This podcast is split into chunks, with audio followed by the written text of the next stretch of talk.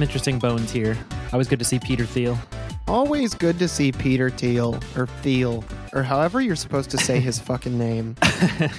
He's king of the weirdos. Like he's he's the billionaire that you read about in like science fiction books yeah. because he is a billionaire who has read science fiction books. He's like the living embodiment of the tweet where it's like I wrote the Torment Nexus as a cautionary tale and he's like I'm proud to unveil the Torment Nexus.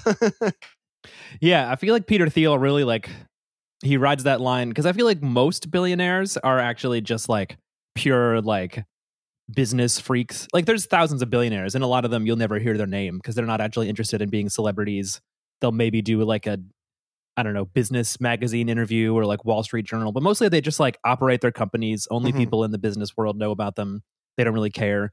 And then you have your Elon Musks of the world who are like dumbasses who crave, you know, attention and want to be thought of as geniuses. So they're always trying to do something they think a genius would do. But then you have people like Peter Thiel who are like, they read, like you're saying, they read sci-fi books and they actually are like, oh yeah, if you're if you're powerful enough, you can like remake the world in your own image. That'd be cool. and then it's like they actually spend a lot of time thinking about what their own image is and like how they want to make the world and like in some cases maybe genuinely think that's going to like be good for anyone besides themselves. I'm not sure how Mhm. far like the delusion goes.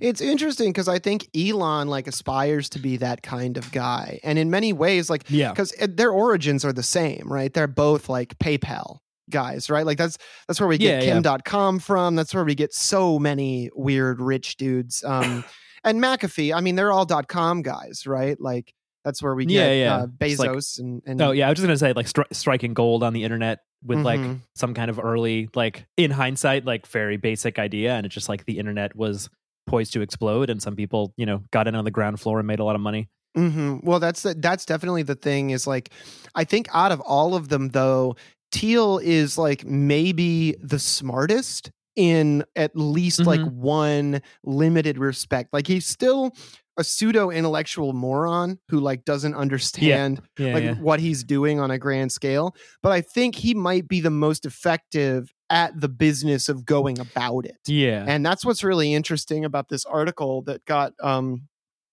published in Mother Jones here uh, about the Praxis Society, which is a startup Mhm. that one of Thiel's subsidiaries is funding. And he said uh, the the article opens by saying. I assumed I might get turned away, but after glancing at my ID, a security guard waved me inside where Zoomers and young millennials made up most of the thin crowd and underground drill rappers performed for the mostly half interested and mostly white audience. Quote, I heard Peter Thiel is funding this. A guest in a camo hat told me with wide uh, told me with wide eyes. The right wing billionaire's name kept coming up throughout the night. And so, yeah, it's uh, his his capital fund is funding Praxis. And it seems like what they're trying to do is they're trying to attract like trendy, artsy people to come in and be like influencers and try to sell people on the kind of like quote unquote techno utopia that Thiel has envisioned. Yeah.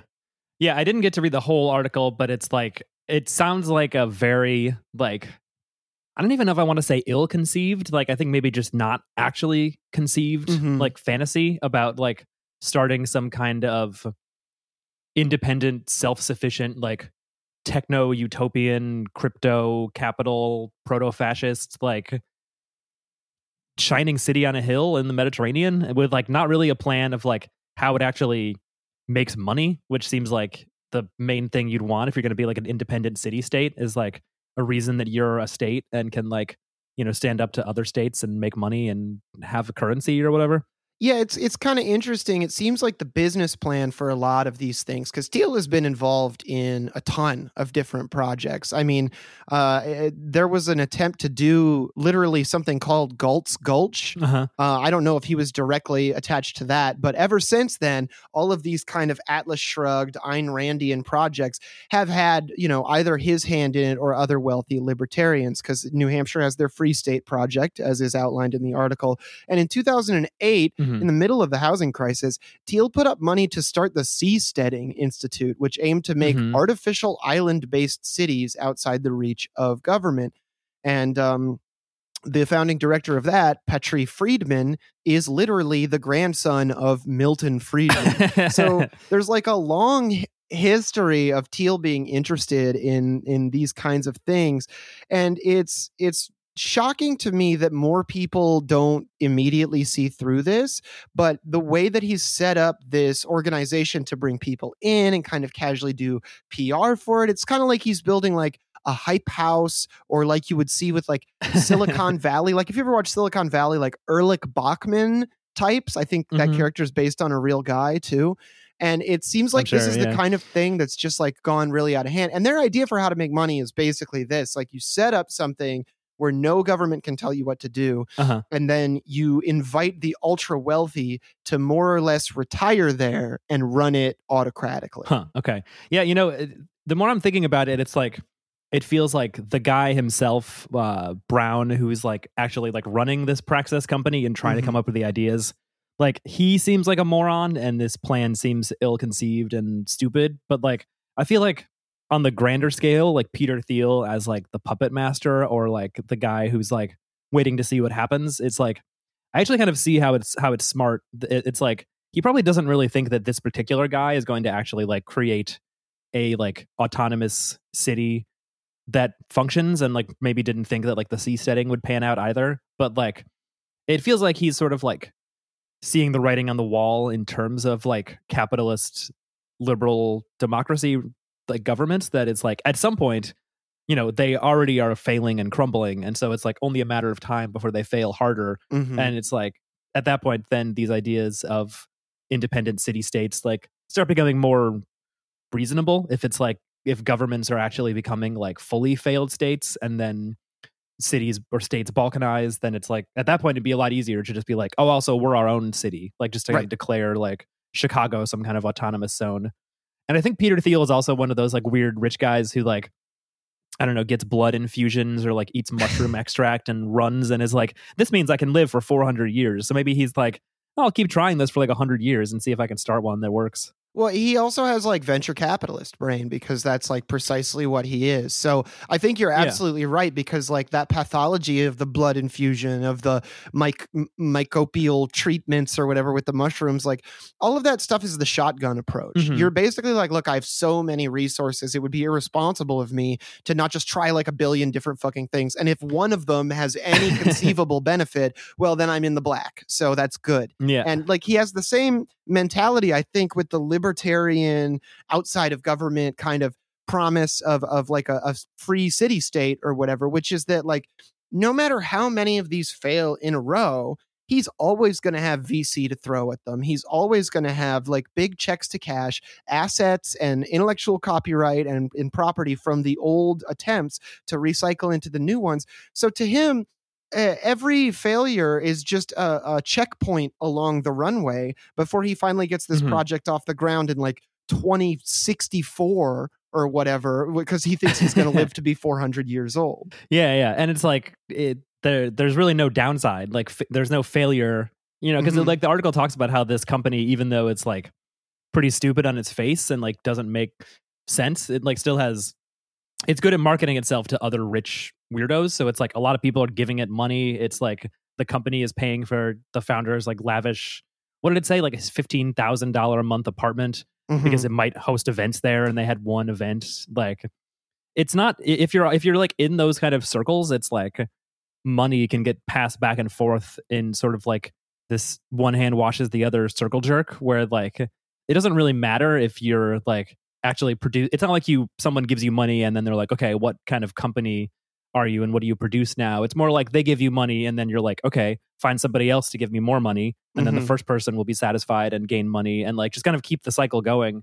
So as long as you're just like pumping money through stuff like this with some flashy ideas along the way like uh, most people involved can either make money or like lose a little and have a tax write off and it's like they don't really notice it Yeah, it's it's kind of interesting too because I think they're they're trying to gain traction on as many fronts as possible. Because Dryden Brown, as you said, the the guy who's actually in charge of this company, um, said that he he um, in a 2021 podcast, Brown mentioned property sales as he further explained in a Medium post, quote, "The next Apple, meaning the company, might be a city. Manhattan's land is worth more than Amazon." He also floated selling NFTs of the city's monuments. The Colossus of Rhodes inspired mock ups include a statue with a two story bronze ass and another that would straddle the city's port, forcing ships to cross under yards of exposed metal groin. So descriptive. yeah, that was uh, definitely one of the parts that like stood out to me where it's like, oh yeah, this guy seems like a grade A moron and this like doesn't make Mhm. any sense. It's like, why do you think Manhattan's land is worth a lot? Could it be that it like over hundreds of years, thousands of different factors positioned it as the center of an entire national and global economic system? There's not just one factor like that Manhattan like made really good computers and then suddenly their land is worth more than Amazon. So it's like I don't know. I guess if he really thinks, like you were saying earlier, they can get a million rich people to move there, but like, I don't know. I feel like if you have a city of like a thousand multimillionaires and billionaires are going to be like, wait, who empties the trash? Wait, how do I get a latte? And they're like, wait, we actually have to hire like normal workers to like do all the kind of chores that we're just like used to everyone doing. And maybe like they all just like convince their employee, like, I don't know, maybe they have a household staff and they're just like, I'll give you citizenship in this new city and you'll be paid in like fucking V bucks from this victory city and like, you know, you'll be in on the ground floor of the best crypto in the world or something. I don't know. it, it's it's funny because it's the same origins of the United States, right? Like when the United States was the wild, Mm, wild yeah, yeah. west, and you could just show up and like claim a bunch of fucking land, and like whoever was the f- random ass sheriff around just like was judge, jury, and executioner, and like they want that again, but they're like, but now with smartphones, and it's like, oh, so great. So y- you're gonna speed run the progression from brutal libertarian colonial settler state, except you're gonna do it on Mhm. like a piece of land you invented in the middle of the Atlantic. Yeah, that's a good comparison. And, and it's only going to take nine years before you literally just catch up to the United States and probably apply to be the 51st state. yeah, because like the United States functioned because you could have like a lot of people who moved there, like the early founding fathers were like, you know, like people who were like well off in England, but Mhm. were not like at the top of the heap. It wasn't like you know the the the richest of the rich, like one percent ruling class type people moved to the U.S. It was people who like sometimes it was just really poor people, but it, you know, like the well off people were like we're kind of wealthy and we're from like you know a, a more well off family, but we're not like the richest members or we're not like Mhm. set to inherit anything. So it was sort of a chance to like enter like an area with less competition and like free land available that you could just steal and then set yourself up as like the landed gentry of a new country. But you can't really do that if you just like like you said build a city in the middle of the ocean. Like I don't there's it's not like there's natural resources to be had. Like I, don't know, I feel like people sort of ignore the the base realities of colonialism and like primitive accumulation is you have to go somewhere that has like arable land and Mhm. existing natural resources you can use to produce meaningful products and goods and stuff.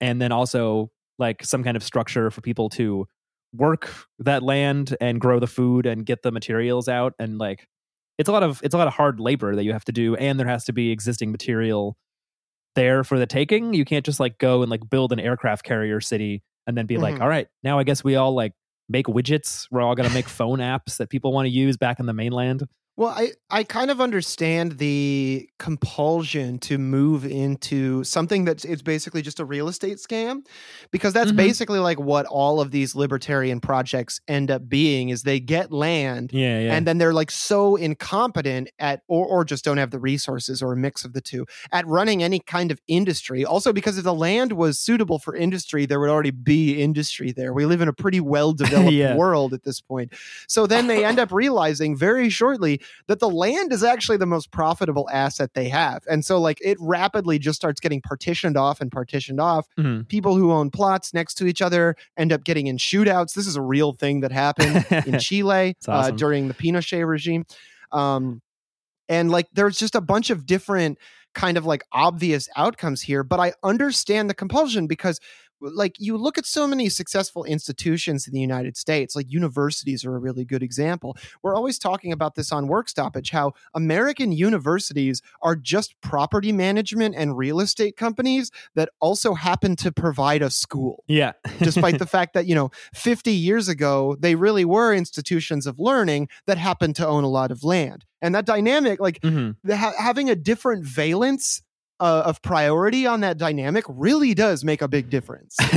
yeah, that's definitely true. Like especially when you look at uh, universities that exist in like bigger cities or like any kind of like in New York, you know, it's like they they'll own a lot of like dorms and then it's they basically are operating as like slumlords where it's like there's super high like room and board to live there and then so it's like now they make all this profit as landlords Mhm. and uh yeah there's a lot of like you know owning a sports team that is popular is Mhm. like a revenue stream that you know the workers don't even have to get paid Well, and, Uh, and like then like, you- like like a side business go ahead Mhm. University dorms are like the craziest scam of all time too, because like they'll charge you two and three times what the market rate rents are in the area for a comparable one bedroom, and they'll make you live with a roommate because they know that like your parents are probably paying a portion of it. You probably have some Mhm. kind of other savings going towards it, and you, it's you're eligible to take out loans to live there. And if you're eligible Mhm. to take out a loan to buy a product, even if that product is like a box to live in, they're gonna sell you Uh-huh. that product at a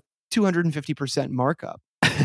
yeah the uh the whole like concept of giving out like easy student loans was just like a pure wealth transfer upwards for the most part most part like you know maybe like 10 20% of people who get student loans it was actually like an opportunity to sort of like have some class mobility and like get a Mhm. higher paying job like you know get a professional job like being a lawyer or a doctor or something but for the most part it just existed as a way to like create easy cash that then could like flow upwards into the coffers of these universities. Yeah, well, and like there's this multifaceted thing, right? Where it was like, okay, edu- education was becoming too stratified, and they were like, uh, you know, there's going to be too big of a of an obvious class divide, so we have to let more poor people into colleges. Well, how should we do Mhm. that? Well, okay, we're going to do it in the most predatory way possible, so that we are extracting money from them the entire time, so that they have class mobility and they can be more cultured and and be more active in their communities or whatever, and generate more profit. But they they're still going to be poor as hell because they have to pay through the fucking nose for this education, Mhm. like just a psychotic amount.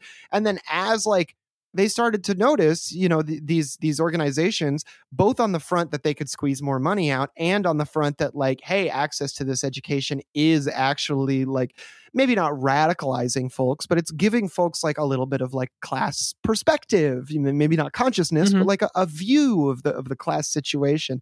And so they they continually ratcheted it up and ratcheted it up, and now we're at the point where like, yeah, you you can either take out a loan to go to a university that is basically a real estate company and pay that off for 20 fucking years to get a decent job or you can do what I do and fill up fucking vending machines until you're 32 and join a fucking coding boot camp. Uh, and that's that's precisely the future that these psycho Peter Thiel libertarian types really want to intensify and like really want to like snowball into an even worse, more dystopian future. Yeah, and uh, definitely like to your point, it was like I feel like in the like 60s, 70s, like American colleges and universities had like a more radicalizing effect, or or, or I think more accurately, like they the powers that be realized that there was like a heavy radicalizing eff- effect if you like get a bunch of different kids together and they can take classes on Marx and Mhm. read communist and anarchist literature and like learn history. And so they were like, all right, well, we got to shoot the ones that protest the hardest. We got to like infiltrate. We got to COINTELPRO. We got to like do all this stuff to like tamp down these kind of movements, but also just sort of like, you know, it's like at what point did like business become a major in university? It's like they started Mhm. turning it like into more like ide- ideology factories than just like actual education in like philosophical thought. Well, it wasn't just business. Hello, everybody. Uh, it wasn't just business. Hello. It was like this thing. Uh, they were also infiltrating the arts, right? Like Yeah. it was also absolutely. um, creating the Ohio, Iowa Writers Workshop Mhm. and like making making sure that what they were learning was about individualist expression how you Right. are a precious sunflower and you need to become, you know, Ayn Randian, uh, the Ubermensch. You know, Well- like even making even making the things that would be considered just like art, making sure that those were not being infiltrated by communist ideas Mhm. as well.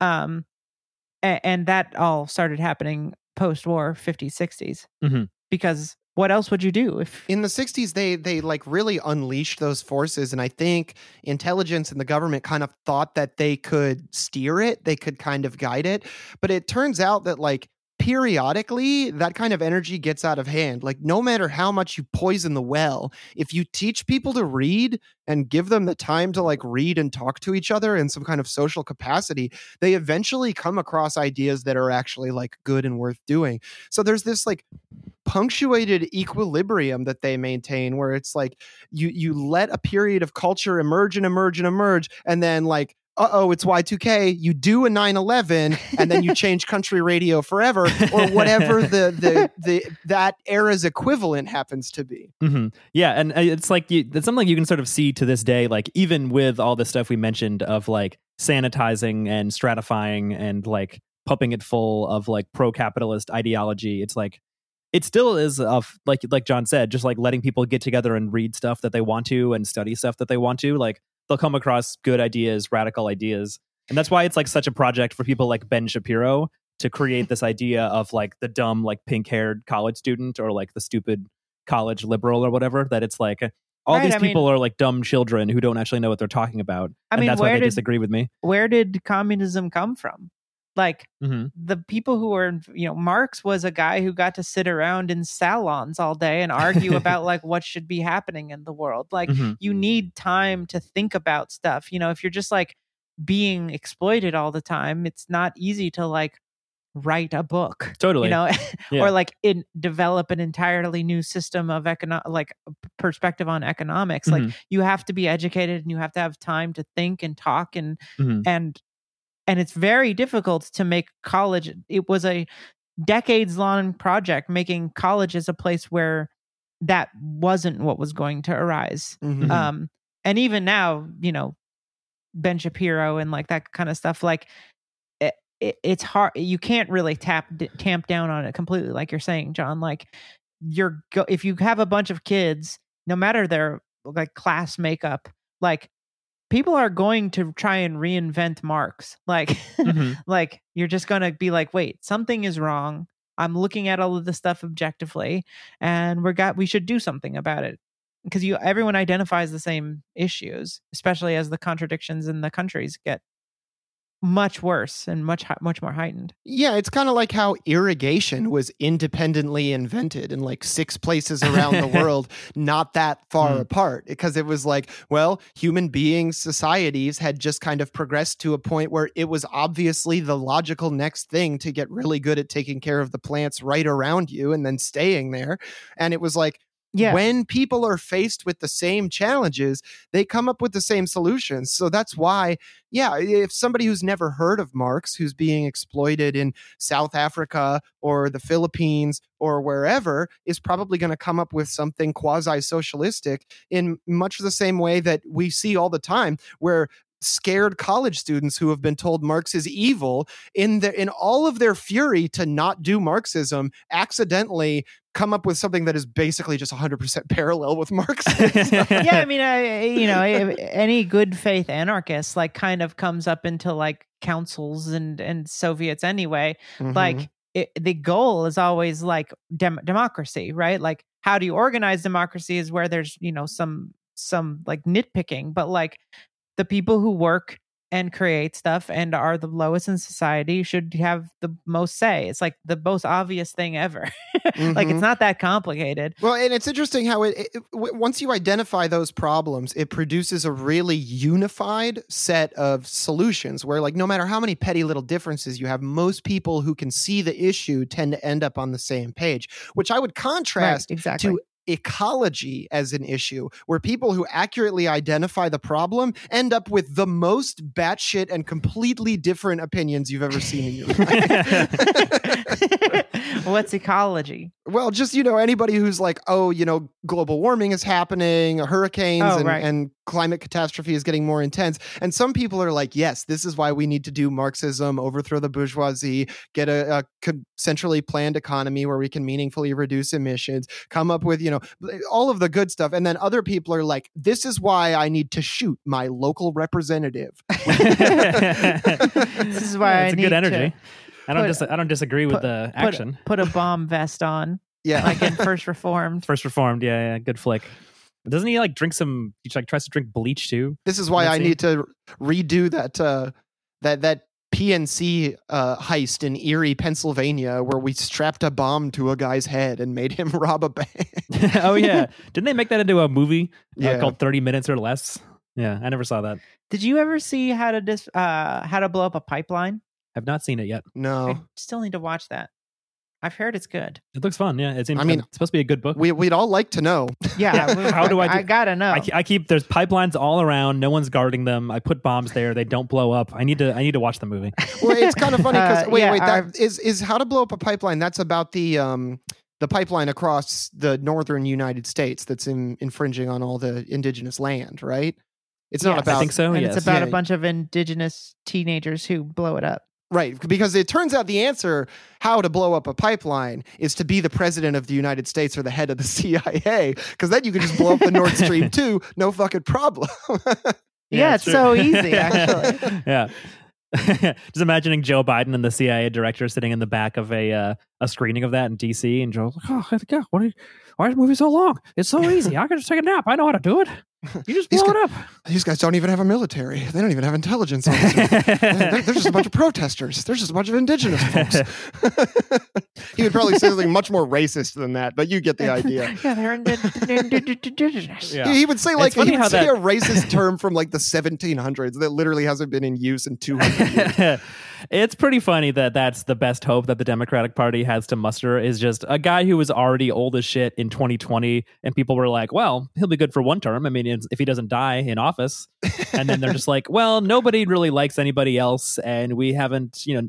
They barely like us, so why not just run Grandpa again, and he can just die in office, and then Kamala Harris can be president? That seems like a good plan, right? Yeah, most pro-union president in history, despite stepping into uh, stop the rail strike and despite uh, pressuring unions to consistently accept subpar deals in order to get back to work and just basically being full of the most like business-friendly uh, company union kind of rhetoric and propaganda that you could ever possibly ask to be. But what else do we expect from an ancient Democrat? I suppose. But as long as we're talking about uh, uh, domestic bourgeois politics, let's talk about the most recent RICO case to come out of the Georgia Attorney General's office. Oh, so yeah. let me be clear before I start talking about this RICO case. Notable RICO cases to come out of the Georgia Attorney General's office this year, 2023. Number one, top of the list, we got Young Thug, everybody's favorite Hmm. hyper innovative rapper. I like to think of him as the Beck of of like of hardcore rap or like tr- or trap or whatever you want to call it, trill rap.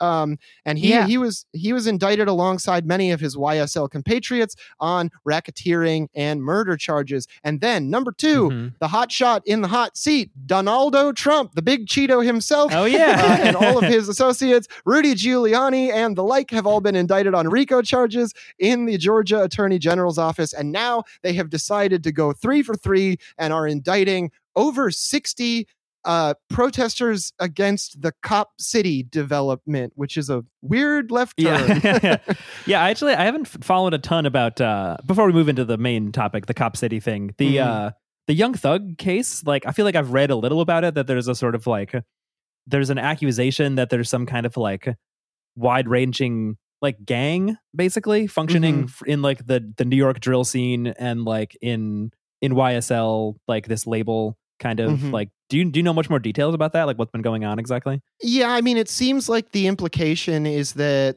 basically all the things Young Thug brags about in his songs are true. Um, typical kind of like rapper lawsuit kind of stuff.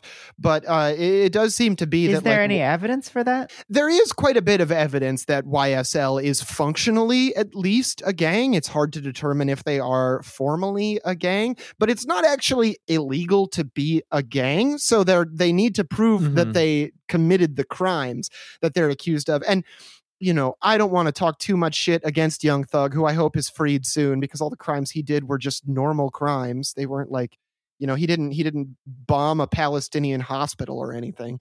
So i mean he He probably did some kill people but yeah but uh, I, I do i really care? Like drug dealing and murder happens every day. I'm not that concerned about it overall. Like put the government in Yeah, jail. as far as I can tell, he was he's being charged with like felonies related to possession of illegal substances and illegal firearms. mm-hmm. Uh, and he's been charged before in 2017 for possession uh, with intent to distribute meth, hydrocodone, weed. which are Mhm. like, come on, come on. I mean, like, yeah. how much was he just like hooking some people up with some meth, or like he's he probably have- got a lot of it because they hang out together. Yeah, well, and, and he is why- rich. I mean, it's like it, if you if you get if you suddenly get like a label deal and you have some money, like, and you already were like a gangster or a criminal, like, why wouldn't you be like, hey, let's like this is found money, let's turn this into a lot more money. Yeah, by Yeah, why selling wouldn't you? and it's also like understood that like Young Thug came up in the Atlanta scene and like ostensibly got wealthy enough to start being a rapper by dealing drugs and doing Mhm. gang activity that makes you money, which is like, you know, a thing Right. that gangster rappers are like famous for doing. It's like I sold a bunch of cocaine to buy an MPC and some monitors, and then I made a gangster rap record to make the money to buy the next brick of cocaine. It's like a very simple system Right. that they're working there. you just the have to be good at. Classic. It's the classic move, and Yeah. we should not hold anybody accountable for that. Some of the best artists in the world did that. Like it's, It's a classic like nose to the grind zone kind of like dripillionaire mindset Mhm. like kind of move. You know, it's like they're in between. They're they're watching they're watching memes of Patrick Bateman and Cillian Murphy. It is literally Pusha T's entire deal. He has never Mm-hmm. rapped about anything else other than moving cocaine and it being more important to him than the rapping he's doing currently. Yeah, yeah. he was really in that travelogue. Yeah, yeah, Yeah. He's he he always raps about how he like never has to spend his his his like rap money because he already was rich from selling drugs and like Mhm. He's like maybe I'll sell more drugs. Who knows? Wink, wink. Like Yeah. he's probably at this point. I feel like he's rich enough that he like doesn't have to make money illegally, but like he probably does sometimes just for the hell of it. He he Yeah. he made shoes with Adidas that were Coke themed. Mm-hmm. Yeah. they were crack themed shoes. Like the man It's dedication. loves selling crack. Yeah, what did he say? Yeah, on numbers on the boards, he says, I might do a brick on my birthday. 36 years of doing dirt like it's Earth Day. He's he's very He just serious about it. he wants to do it for old time's sake, just for just for the hell of it. on his King. birthday, like in between like going to his party and like Yeah. going to the club or whatever. Yeah. Yeah, Yeah. yeah. So uh, and and also I like the, love the, Pusha T. the he's so great. He's one of the best rappers ever. And um, That's absolutely true. And and uh the the young thug case in particular is so interesting because like there were all these articles where like i think he and gunna or or one of the other guys who's indicted tried to pass drugs to each other allegedly in the courtroom and like the judge caught them oh yeah. and he's been held here's the other thing though is he's been held without his trial actually moving forward meaningfully for like a year and a half by this point so it's also obvious that the state is just intentionally fucking with him on purpose Mhm. Um all of this to say, uh, people already probably know enough about the Donald Trump case. Um, more than five dozen activists were indicted on RICO charges last week over the ongoing efforts to halt construction of the City of Atlanta's planned public safety training center in DeKalb County, commonly referred to as Cop City. So, this is a total of 61 protesters charged with the state's Racketeer, Influenced, and Corrupt Organizations Act. Most are not from Georgia, and some face additional charges of domestic terrorism, arson, and money laundering, despite the fact that they are basically just a bunch of protesters who were rounded up for being active in protesting this cop city development that they're Mhm. trying to put in in Atlanta. Yeah, it, it seems like the the whole concept of like the money laundering or like the way that they're like trying to like say there's anything monetary going on is like extremely low amounts of money being given in a sort of like solidarity fund like support fund way where someone is Mhm. like sending $15 or something to protesters to like help them it was saying a lot of them are like occupying the forest where they're planning to build the cop city like which i feel like is a very like it's, since I was a kid, that's been a form of protest where people are like living in a tree so it doesn't get chopped down or like chaining themselves to stuff so it doesn't get bulldozed or whatever. Like a very normal, like non-violent form of protest. And like it's pretty insane to fold that into like racketeering, like saying that this Mhm. is like the mafia or something. Well, it's so interesting because th- there's this you can't not draw the implied equivalency between Donald Trump and his organization, Young Thug and Mm-hmm. his organization and the Defend the Atlanta Forest Group, which has been described by by prosecutors sa- as an anti-government, anti-police, and anti-corporate extremist organization. which is the Mm. funniest thing you could call a bunch of people who are like, I don't think a cop training center is a good influence on my community. yeah, these are extremist views, and this is now a uh, wh- this whole thing is a criminal conspiracy because of it. that word has always been insane. It's just Mhm. like Extremist. it's extreme because it's different. Well, like, Like- you know what would be fucking extreme? It's like if you built Cop City, I guarantee fucking to you, and I, I'm sure this is not the language that the protesters are using, but I'm using it. I guarantee you, it would give it two weeks, you will have Fort Bragg levels of of mayhem Oh, and for death sure. Yeah, in Cop absolutely. City and in the countryside. yeah, it's going to be a thousand times more extreme than like being in a forest or like what handing out pamphlets is what it says. One person is charged with just like trying to give people information about why they don't like having a cop city. It says, That's according to the indictment, the group's purpose is to occupy parts or all of the 381 forested acres in DeKalb County owned by the city of Atlanta and leased to the Atlanta Found- Police Foundation with the goal of halting the training center construction. And then my favorite sentence in the article at least six pages of the indictment are used to define anarchist in the group's context. yeah, I think uh, that was one of the first things I saw from this article is like, or from this like, uh, this whole like case is that it's like that's a big factor is that they're they're trying to be like, you know, some of their really extreme views are uh, that they think that we don't need government to uh, do human to serve human needs, and they have views about mutualism and mutual aid and uh, support networks. I don't believe that they think that. They think that they don't need government to do human needs. I don't believe you. I mean, I don't know. they hold a core so this is like this is what one of the things that they say about anarchy as the indictment asserts members of defend the atlanta forest subscribe to a philosophy of anarchy they hold a core belief that society should abolish police government and private business Well, and know. as further alleged they're willing to bring about such changes quote by any means necessary Right. You can't say that. Any means Can't- can't necessary. by any means Well, here's the thing. Okay, so when you say any means necessary, uh, which I don't know if the group actually said that or if that's just the prosecutor's definition, but and then your your tactic is to occupy the forest. Any means necessary means like I am willing to non-violently lay down my life to defend this land from police, which is like that's a little bit different than saying like I have a gun and I will use it. Yeah, it, it, it hits a little different when you're not Malcolm X Yeah. and you're not you're not like clearly have guns and you will use them. Uh, that you're not like associated with an already standing militia like the Black Panthers. Mhm. uh who you know you're you're going to actually do something uh these are people who are just protesting and i mean not that i think if they were doing that stuff that they should be treated this way either um because that's constitutional. Sorry about Mhm. that. Sorry to become a fucking 2a kind of lady but like yeah they, they don't have a legal leg to stand on. Like this is just i mean every argument that anyone ever says about authoritarianism or totalitarianism like they don't have any legal recourse for this. Like i don't see how it could you can't like justify it logically except that they do whatever they want Mhm. and obviously these people are trying to stop the relentless me- uh, mechanized march of like complete uh, exploitation and and and control uh, and they're like no you can't do that Mhm. and yeah you can't because fuck you Well, speaking of the mechanized march of exploitation and control, I do have one more legal case that I think is pretty interesting. And this comes to us from the AP, where the headline reads As more children die from fentanyl, some prosecutors are charging their parents with murder.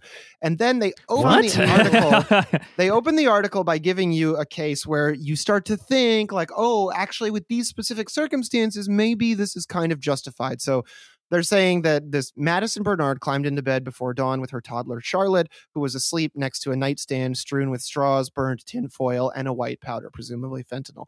And then hours later, uh, they found their she she woke up and found her daughter struggling to breathe, and then rushed her to the hospital. And the 15 month old girl died from a fentanyl overdose. And this is the case that they really want to drive home before they tell you that in cases where children of any age have um, been found dead of some kind of drug overdose, they intend to be able to charge the parents as well in order to make it uh, the crackdown take place in the home as well as as legally. And you see this kind of thing all the time with other crimes. In California particularly, they like to try to put kids in jail or, or rather, they try to put parents in jail for truancy when their kids skip fucking school.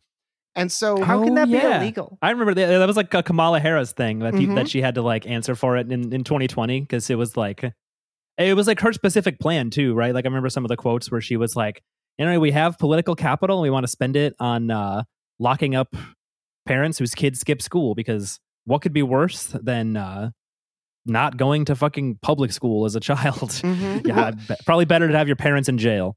And then there's the other angle to this, which I think is interesting because in the case that they mentioned, if those details are to be believed, which maybe they're true, I don't fucking know, um, a kid definitely could die from inhaling ambient fentanyl powder, especially if there was a big pile of it in the room. That is certainly possible.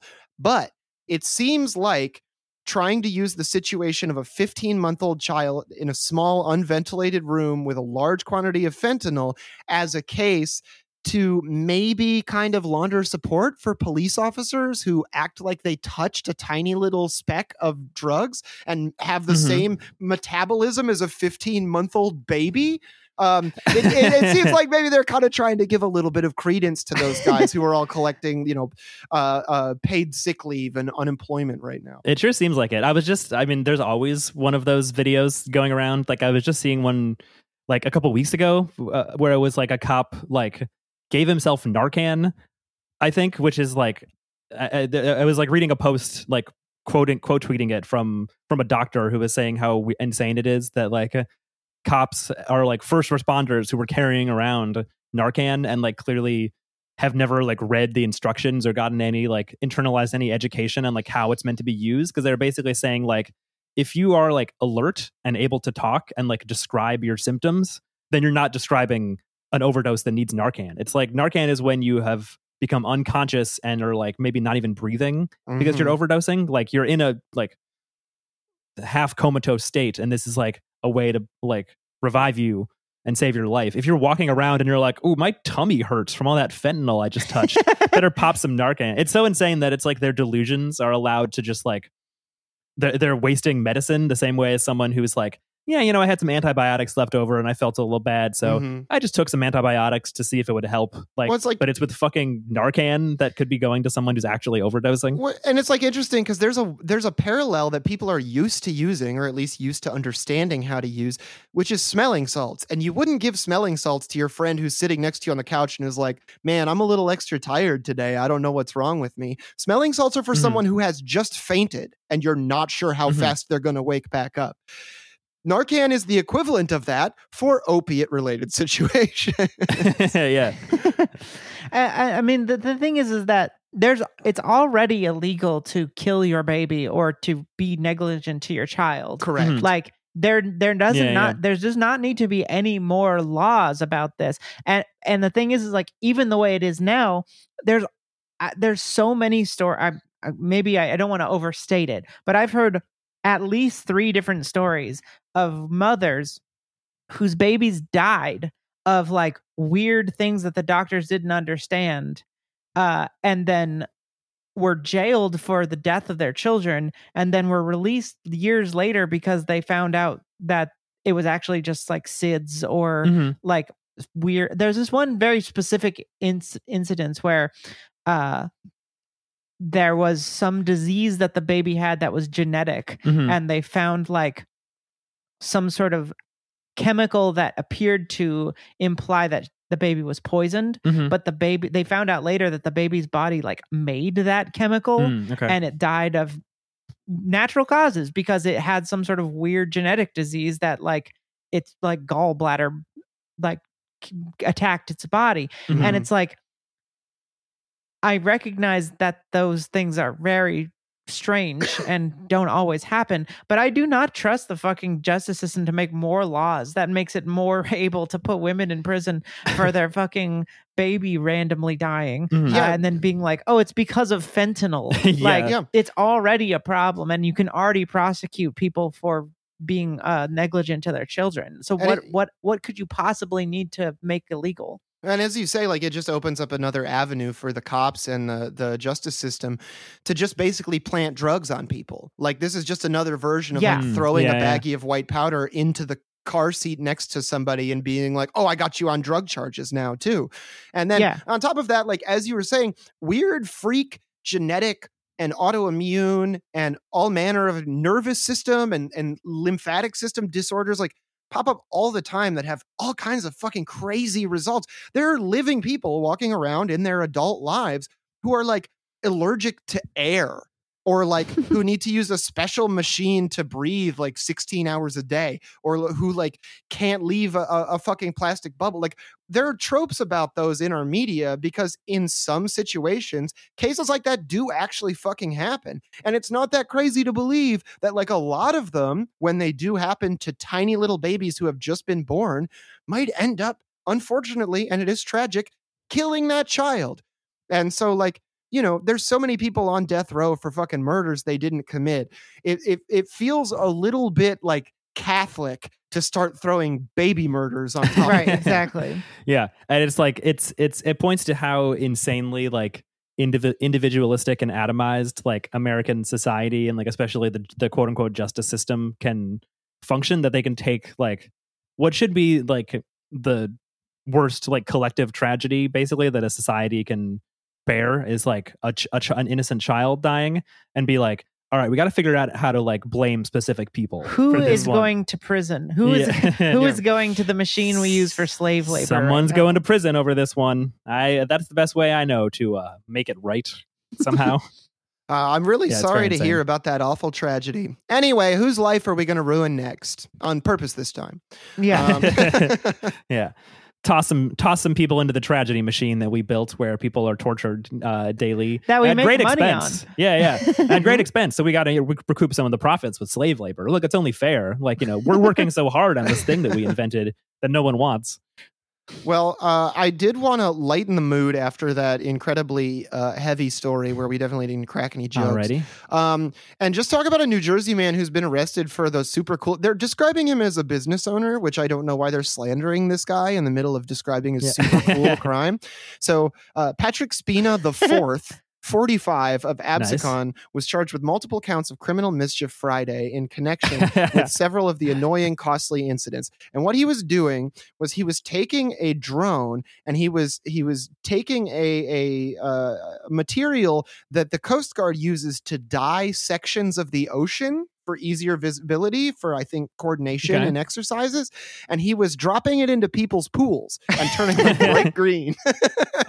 Was it for for St. Patrick's Day? That's like for Uh, being pro weed. Like, what's the angle? I don't think it was for anything in particular. I mean, these things happened on August 13th, which isn't particularly Okay. near St. Patrick's Day or anything like that. Mhm. Um, but uh, yeah, so Sandra Wolston, uh, notorious narc now, that's what you'll be known for, Sandra, general manager of the Quality Inn, told the New York Times that she alerted Galloway Township Police after the hotel's pool water was dyed green back in late June. The same thing continued to happen a few times a month until ramping up the frequency last week. So I also love this because, like, he'll dye your pool green and then you'll take care of it. And he's just like, my drone's got full battery, bitch.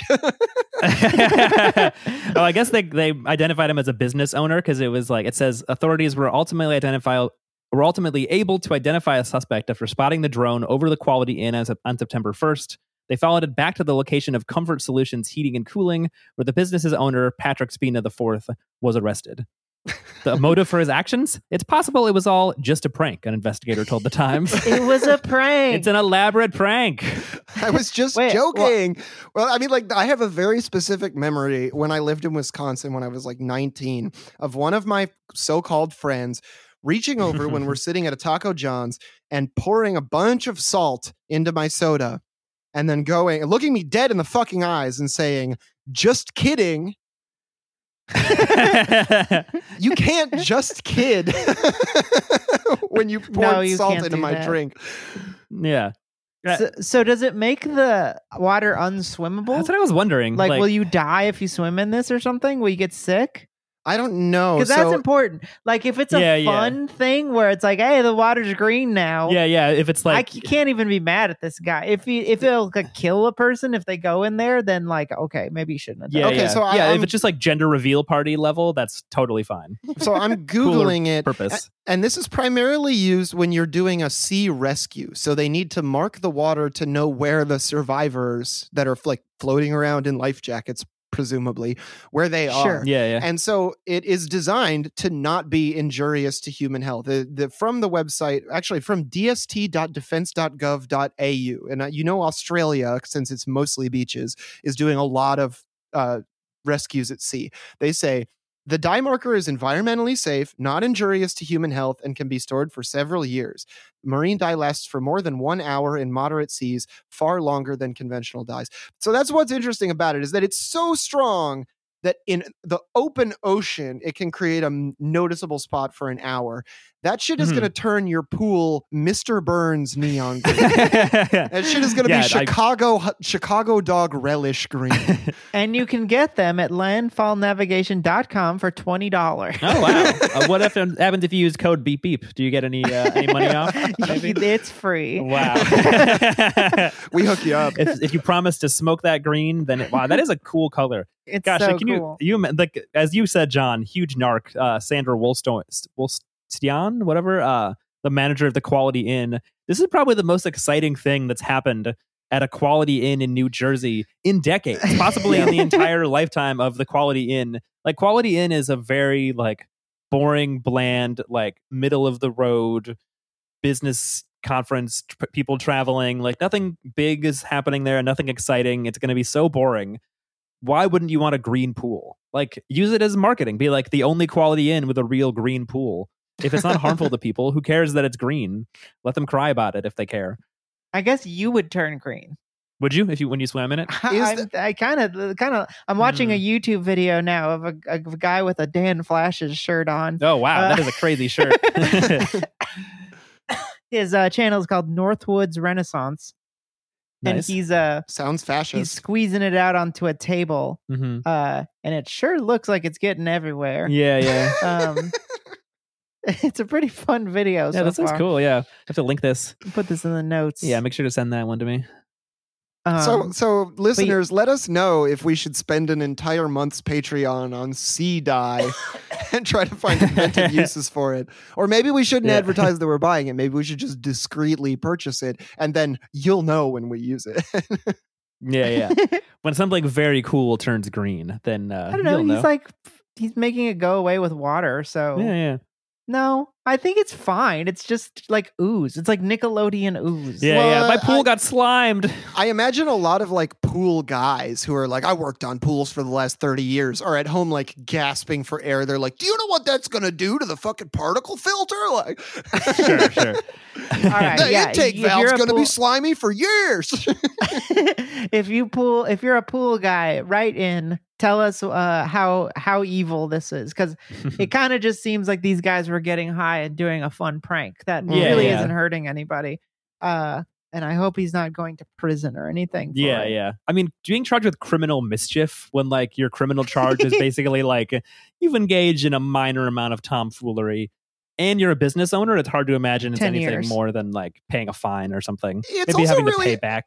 It's it's funny to even have a denomination for criminal mischief because it's like you caused a probably negligible amount of property damage and I To think, a quality inn. Yeah. and technically you trespassed, although I'm not sure if flying a drone into a place counts as trespassing exactly.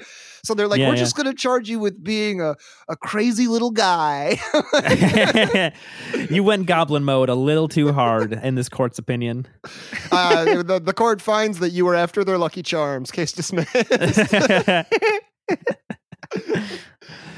Uh, Uh, but uh, Yeah, as maybe long he'll as have to do community service of cleaning some pools for a couple weeks. yeah, yeah. yeah, that would be funny if he has to become the pool guy now. Yeah. Um, He's working You're at the qua- my butler. He's working off his debt to the quality inn mainly.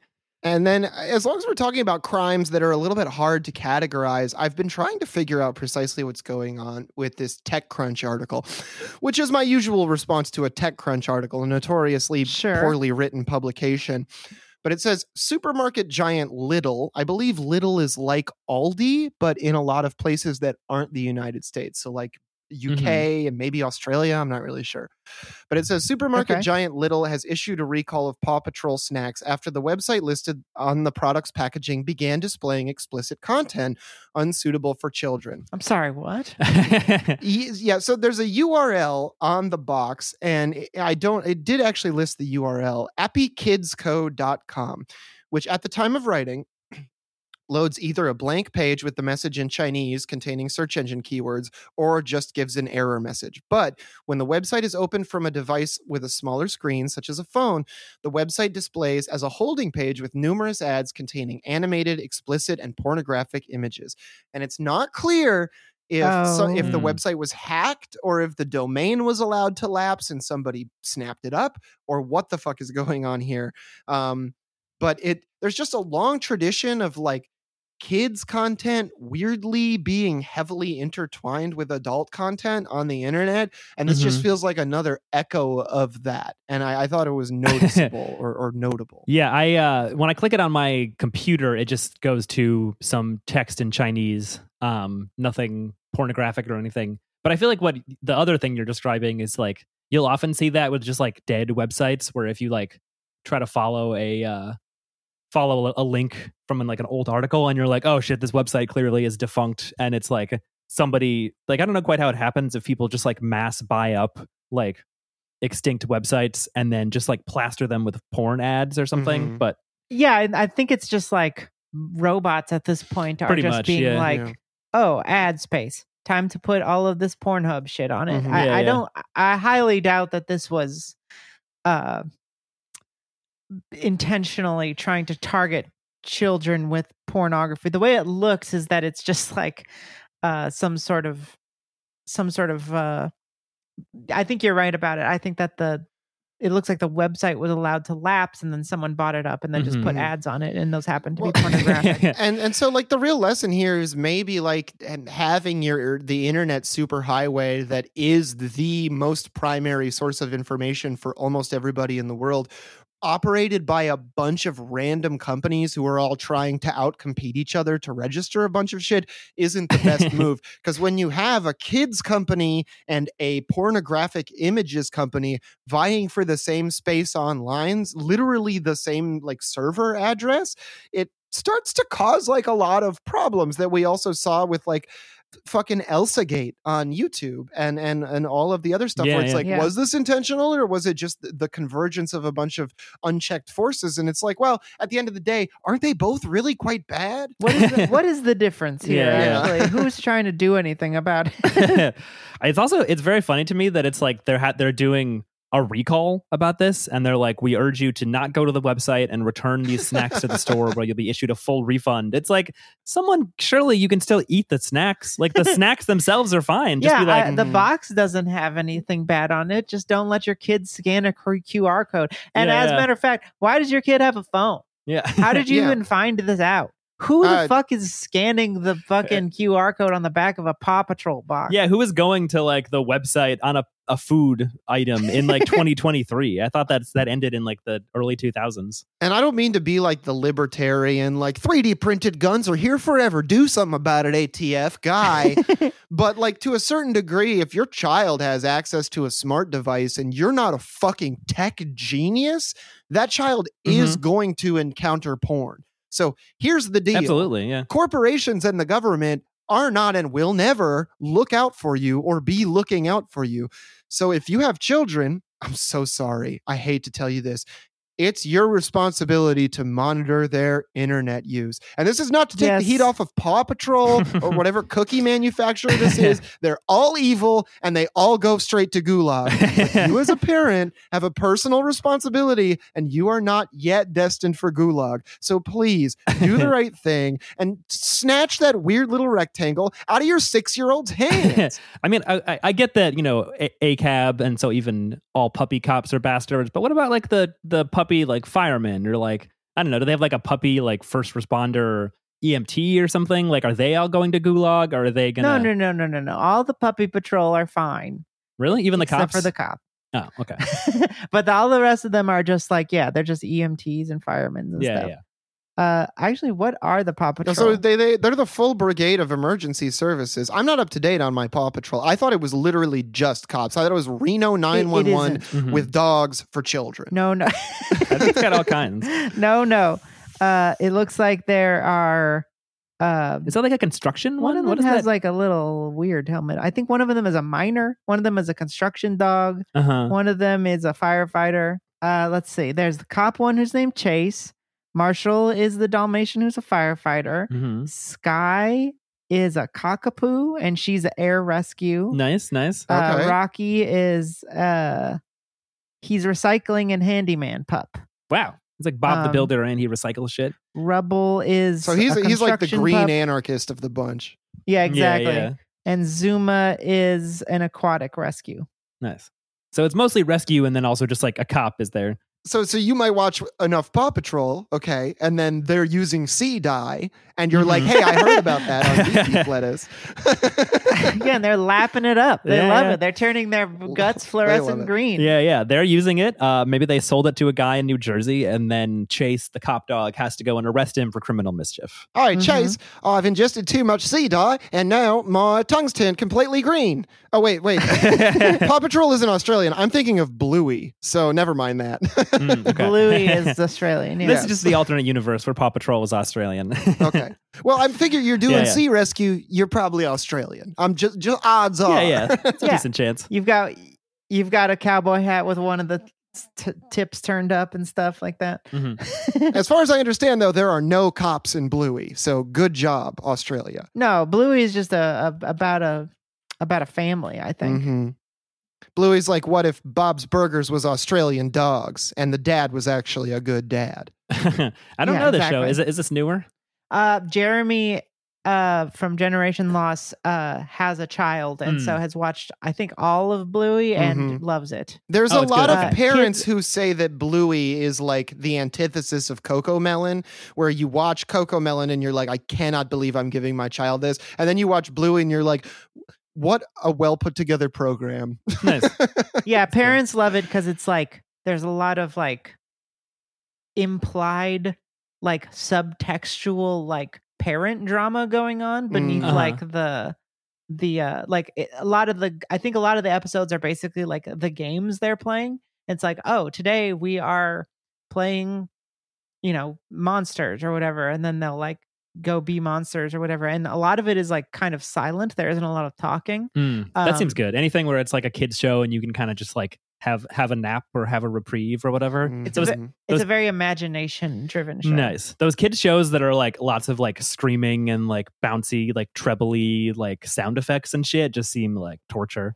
Yeah. Also, well, the real also dog like, looks so cute. The like, And they're cute, yeah. yeah, and yeah. it's and it's like it- it's nice that they did a cartoon and then they didn't rely on the animated medium to provide all of the imaginative stuff they still brought it to the level where it's like yes there's they have very expressive like faces and set pieces but the the children watching the show are still compelled to imagine the same way that the characters in the show are using their imagination so you get kind of a pbs like did you ever watch in between the lions that was kind of one of my I favorites remember that one. I feel yeah. like that's like in a similar vein. Uh yeah, so people like that show. Uh I'm not going to watch it. I've seen an episode. It's cute. It's very cute, Mhm. but it's not like I'm not a parent, so No. I Yeah. can't.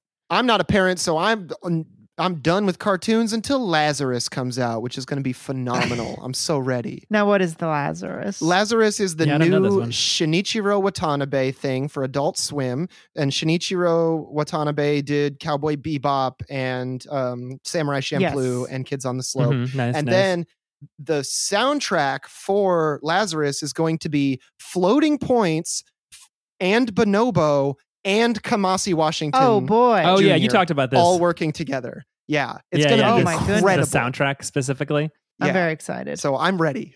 Yeah. So just looking forward to that. So if you're a parent, uh, watch Bluey. If you're not, uh, join me for my Lazarus watch stream whenever the fuck that comes out. Yeah, this sounds fun. When is it coming out? Uh, I Man, don't reading remember. those. Damn.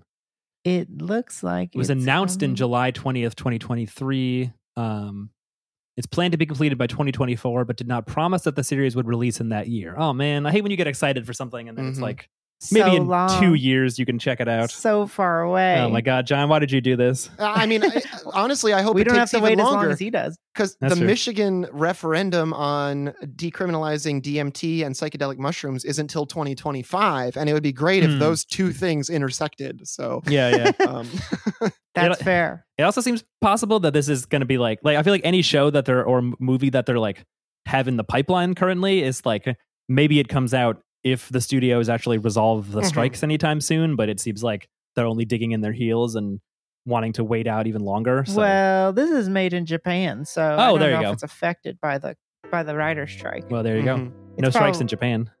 Not allowed. Yeah, Well- they'll kill you. there there are strikes in Japan, but also yes, they will kill you. Anyway, this has been your beep beep for the week. Thank you so much for uh, listening to your Ah. free episode. I know time flies, doesn't it? Um, if you want to Time Mhm. flies when you're having fun Yeah. and you're high. and you're high as shit. If you want to hear more reviews of television and movies and talk about upcoming stuff, you can listen to Bryn's other show, Generation Loss. If you want to hear more about why strikes in Japan are extremely difficult to do, you can listen to my other show, Work Stoppage. and if you want to check out some merch with some weird shit on it, you can check out Todd's Shop, Doomer.shop. And as always, we love you. Stay high. Goodbye.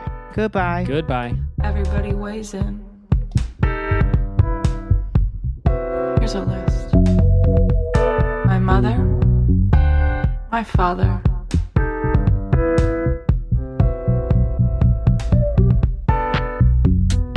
everybody weighs in.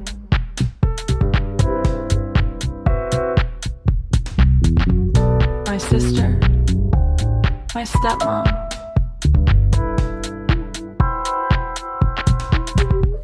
My neighbor upstairs, and downstairs.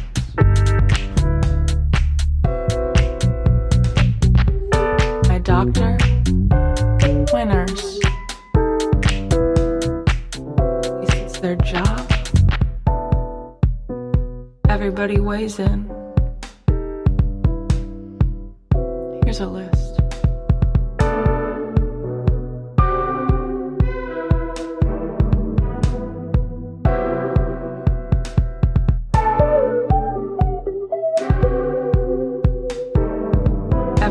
In. My boss. My boss's boss. My postman. My barista.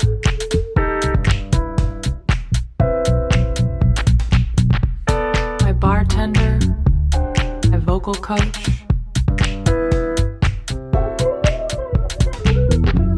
My high school history teacher, creep.